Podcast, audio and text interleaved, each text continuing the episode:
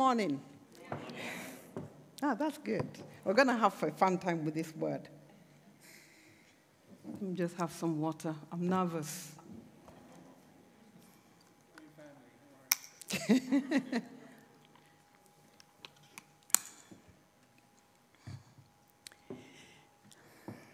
you know, as I was preparing this word, you know, I was telling the people in Staines that um, I had a very nice intro. Very nice one. It sounded nice. I said, ah, my family, church family will love this one. But in the morning before I went to preach the word, the Holy Spirit said I should change it. Because even as I was going to bed the night before, I was like, oh, you know, there was an unsettling in my spirit that uh, something was not quite right with that intro. Because weeks before, he had given me how to start the word. But I said, ah, you know, I was like, mm, you know how you talk yourself out of what God tells you to do.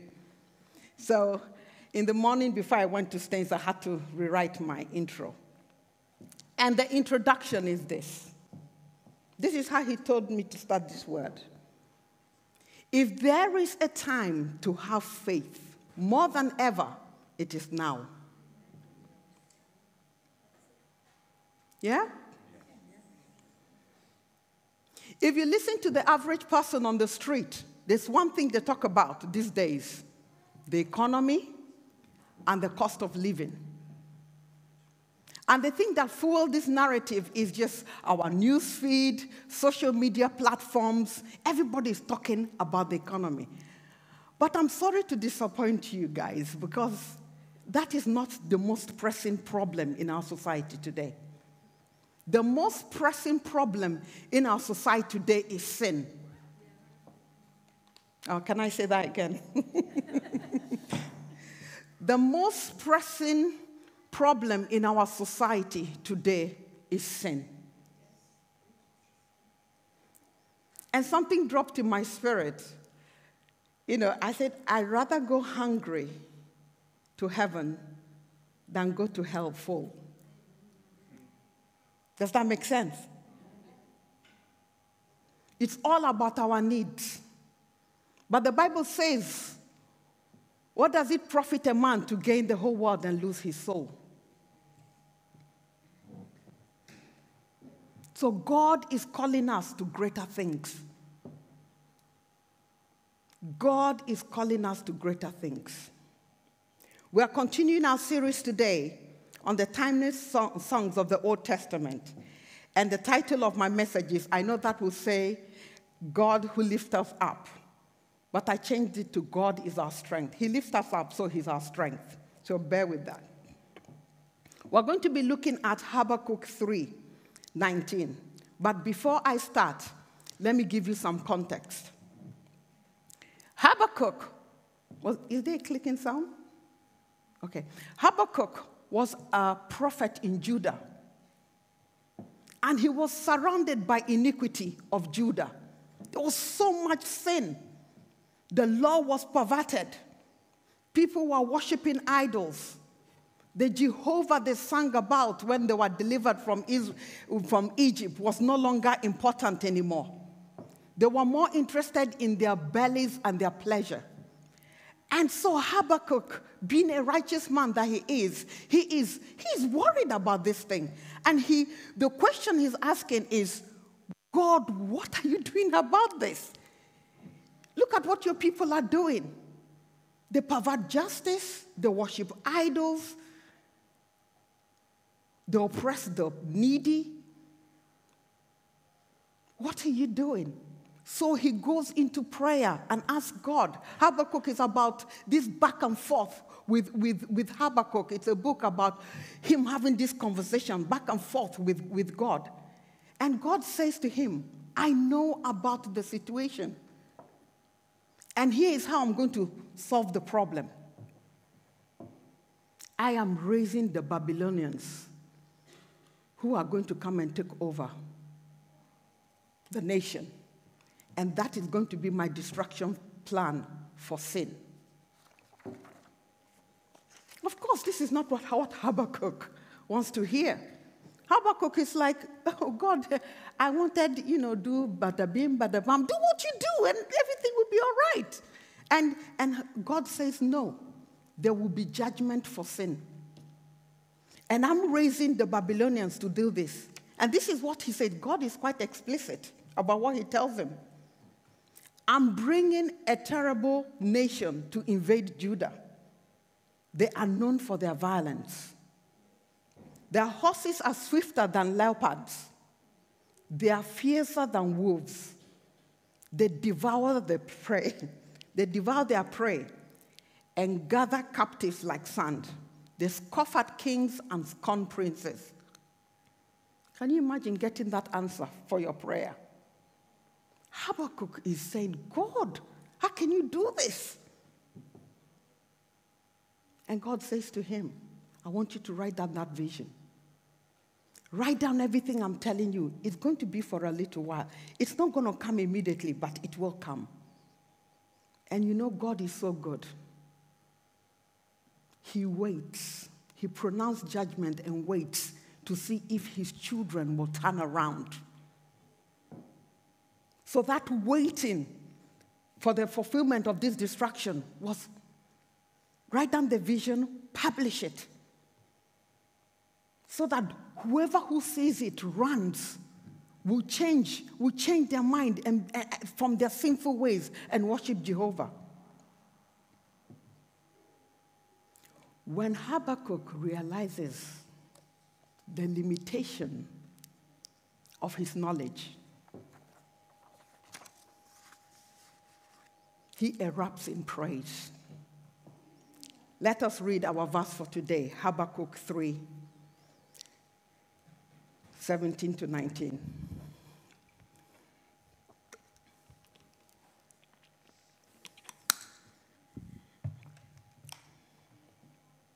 Habakkuk says this, verse 17 Though the figs tree do not bud, and there is no grape on the vine, though the olive crops fail and the fields produce no food, though there is no sheep in the sheepfold and no cattle in the stalls, yet, sorry, my thing, yet I will praise the Lord. I will be joyful in God, my Savior. The sovereign God is my strength. He makes my feet like the feet of a deer. He enables me to tread on the heights. What a man of faith.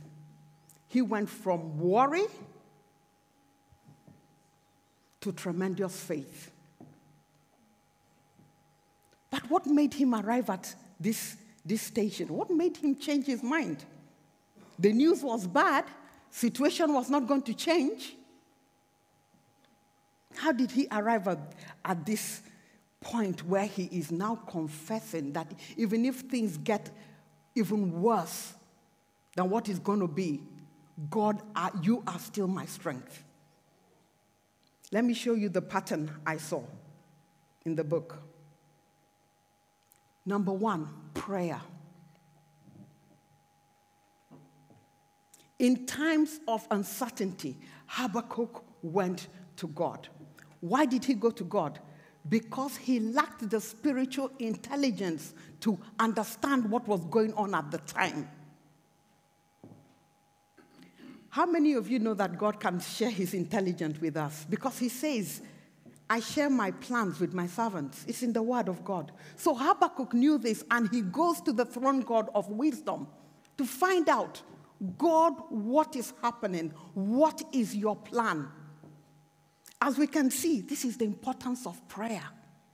This is not any ordinary prayer. It was a prayer, although the book is written as a back and forth, there was waiting in between for God to respond. Because guess what? When we address God, He may be our Father, but He's also a King. So Habakkuk had to wait for an answer impatient, waiting. Some of sometimes when we pray, we're in a rush. God, I need this, amen, hallelujah, by God. And, and we're out of the door and we, we can tick our sheet, yes, we prayed. But this was an intentional prayer. Intentional prayer. I want to know not only what you're doing, I want to know how we can nav- how I'm going to navigate this situation while I wait for your plan to be manifested. That was what he was asking God. And we can do the same thing too. Sometimes members of our family, you can see uh, lines of family. All the men are alcoholics. All the men are gamblers. This is time, you know, you go to God like Habakkuk did, into your prayer closet and ask God why. Habakkuk shows us that making an inquiry with God is good. It's not just about God, give me this, give me this. It's God, why is this happening? Believe you me, I've tried it, it works. It works.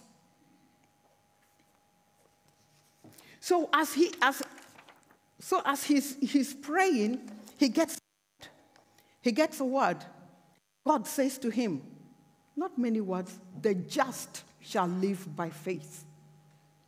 In his prayer closet, he gets a word. The just shall live by faith. What was God telling him? Habakkuk, you must live by faith, even though you don't understand what is going on. People who are called by my name live by faith. Because why do we live by faith? Because we trust God that He will work all things out for our good.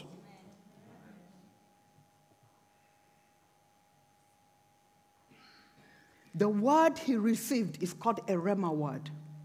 What is a Rhema word? A Rhema word is a now word. A specific word God speaks to you in your, in your prayer closet. That is just for you. You take a situation into in prayer to God, and God gives you, God answers back and say, He can give you a verse, or he can give you words of comfort. And another way he also talks is sometimes, have you ever read your Bible and something jumps off the page at you? That's your Rhema word, your now word for that situation you are praying for. Other times it bubbles out of your spirit. Every time you read the word of God, the word of God is stored in your heart. And sometimes in prayer, a word can just bubble up out of your spirit. Who have experienced that? So you can see I'm not, I'm not just making it up. so a word can bubble out of your spirit, and that becomes your Rhema word. So with this word, Habakkuk is strengthened spiritually. First, prayer. Then he receives a word. He is strengthened. Let me tell you, the strength God is talking about is not physical strength. The strength God is talking about here is spiritual strength. Spiritual strength is greater than physical strength. Can I give you an example? When Paul says this, when I'm strong, I'm weak. What is he talking about? Not his physical strength, he's talking about his spiritual strength. Now, this word that Habakkuk, now let's, let, us read before I get carried away. Now, let's read the importance of God's word. The Bible says this My son, do not forget my teachings. Keep my commandments in your heart, for they will prolong your life many years and bring you peace and prosperity. That's the importance of God's word, whether written, whether rhema, it strengthens us. And let me see, the word then Habakkuk receives becomes the substance in which he stands on it increases his faith. So he goes into prayer, he receives a word, the word now becomes the rocket fuel for his faith. So the substance he's now standing on is no longer uh, the stuff that is no longer what is happening around him. The substance he now stands on is the word of God. What substance are we standing on? Are we standing on the substance from Sky News or BBC? Or are we, are, are we standing on the substance of God's word? Because when we stand, our foundation is the word of God, we remain unmovable. We, we gain spiritual strength. Then we can no longer say God is our strength in a vacuum. While, while while saying God is our strength, Habakkuk didn't say that in a vacuum. God, he received a word. So that was what he was standing on. The just shall live by faith. That was his Rhema word. In the beginning of this year, um, I was very wary. You know, I was having a difficult time in a relationship. And I was weary. I didn't want to pray anymore. I was hurt. I was angry. And I didn't even consult God, to be honest. You know how you get, you're like, oh.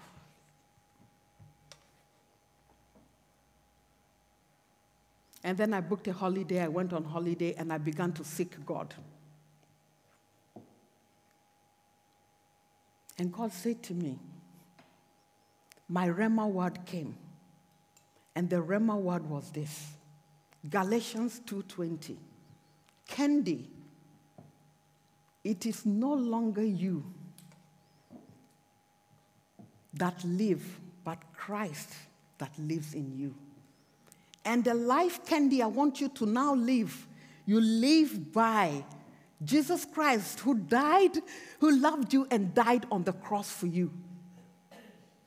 He gave me another verse Lean not on your own understanding, but in all your ways acknowledge me, and I will direct your path. You know, those two words strengthened me. Did the situation change? No. But what it made me do is that it made me see my problem through the lens of God. So when I look at that person, I'm kind. When I look at that person, I'm not angry. And he gave me the spiritual strength to continue because I had, it, it, it, the situation really changed me in a place. I was, I, was, I was held there. I couldn't function. I even called Andy, Andy, I'm due to preach. I can't do it. But when those two words came, oh my goodness, my faith shut up. And I can understand what Habakkuk, what Habakkuk, when Habakkuk received his word, what that did to him, the rocket fuel for his faith. And there's something else Habakkuk does, did. He just didn't keep it to himself. You know, when God is good to you, don't keep it to yourself. God, He made a declaration of faith. Let me just say this the effectiveness of God's word is dependent on our response to it. Can I say that again? The, the effectiveness of God's word depends on how we respond to it. I can tell you now, God will, uh, will never leave you or forsake you, right? One person will hear that word and say, Oh, God, I've had that before. I've had it before. They keep it. They've had the word. They keep it. Another person will say, Huh? They will write it down. They'll put it in. In fact, that will become their, they'll go home and put it in their wardrobe. I will never leave you nor forsake you. Then begin to meditate on it. Now, what's the difference between two these people? The two people came to church, they had a word, one did something with it, one didn't. So hearing is not enough. We must respond to the word. Because when we respond to the word, we can make declarations of faith. So let us see what Habakkuk does with his declaration of faith. He declares this, and I'm going to read the word again. Though the fig trees do not bud, and there is no grape on the vine, though the olive crops fail, and the fields do not produce fruit, uh, and the fields produce no fruit. What is he talking about? That means, Father, though there is no food in Waitrose, Tesco, or any supermarket, you are my strength. Even though I do not find food to eat tomorrow, God did not tell him there'll be, there'll be drought. Now he's becoming radical in his faith. That's the response. God didn't say there'll be a drought. He didn't say that. But now he's becoming radical. He's got this faith and he's saying, God, even though we don't have food, I go to the it will be if I don't have food in the supermarket tomorrow. If I wake up again, then he says, then if there is no sheep in the uh, sheepfold or there's no cattle in the store, for them, animals were a sign of wealth. That means I go back to my, and my bank balance is not that big. Yet, I will rejoice in the Lord. Now, the joy of the Lord became his strength. I will rejoice in God, my Savior. The sovereign Lord is my strength. And let's have the picture.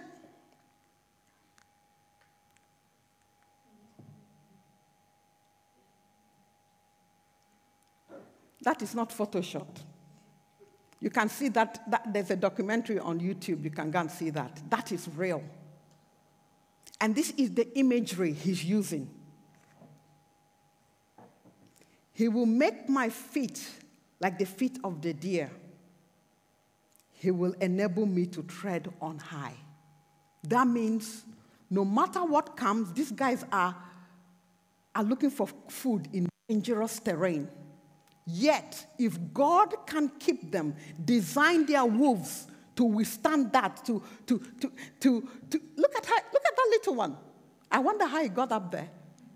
You know, so if God designed that and they were meant to get their food from this dangerous terrain, how much more us? How much more can God keep us? And I want to finish this word by saying this God is our strength, is He not? Yes. But there's nothing, remember how I started this, this word. There's nothing that kills spiritual strength than sin.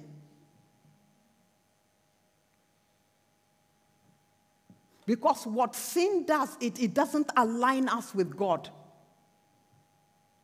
If we look at the picture of Israel, they were a formidable nation, handpicked by God. This is a nation that they just sang songs around, around a fortress and it all fell in Jericho. They were a powerful nation.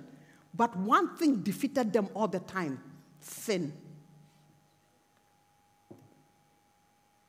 One thing defeated, and these things are recorded for, our, for, for us to learn from their mistake. One thing defeated Israel. No matter how formidable they were, they aligned back with God, they were formidable. Sin comes, they became weak. So I'm asking, what is your spiritual life like? Are you weak or are you strong? Sorry, I'm saying you, but I'm including myself in this. Are we weak or are we strong?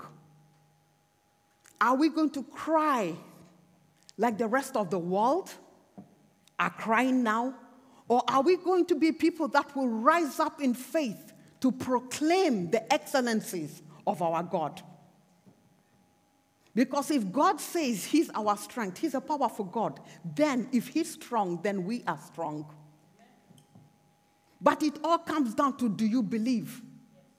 And if you do believe, are you aligned with Him? Because God will never align with us, we have to align with Him.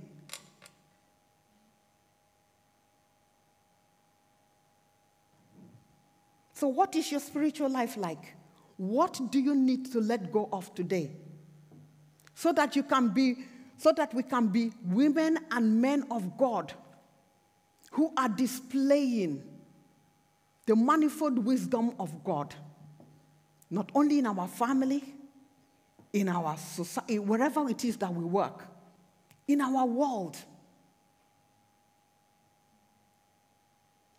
God says the righteous must be bold as lions. Are you a lion or are, you, are we sheep? That's a very good, that's a challenge to us. But the question, the only person who can answer that question is I can only answer for myself. You can only go into your prayer closet and answer for yourself. Am I really obedient to God? Am I really aligned with God? Because that will determine your spiritual strength.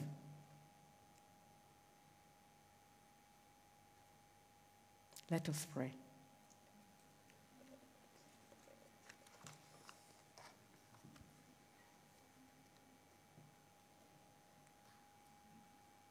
Father Almighty God,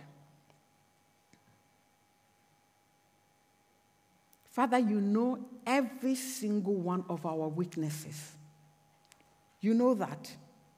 You know every single one of our weaknesses. Father, today we cry out like David cried Search us, Lord, and know our hearts. Check if there is any evilness or sin in us, Lord. And lead us in, everla- in your everlasting way, Lord. Father, we are sorry for times when, Father, we go our way and still boast about you, yet, Lord, we are not aligned, aligned with you. Father, we repent of that right now in Jesus' name. We lay, Father, we lay everything down, Lord, so that, Lord Almighty God, we will manifest your glory to our, to our world, Lord, our dying world our world that is surrounded by darkness. Father, may we not be people, Lord Almighty God, who will compromise with sin. But Father, may we be people, Lord, whom you have declared holy from the foundations of the earth. And Father, I pray that, Lord Almighty God, we will walk in that holiness. So that, Lord Almighty God, we will permeate your fragrance everywhere we go. In Jesus' mighty name. Amen.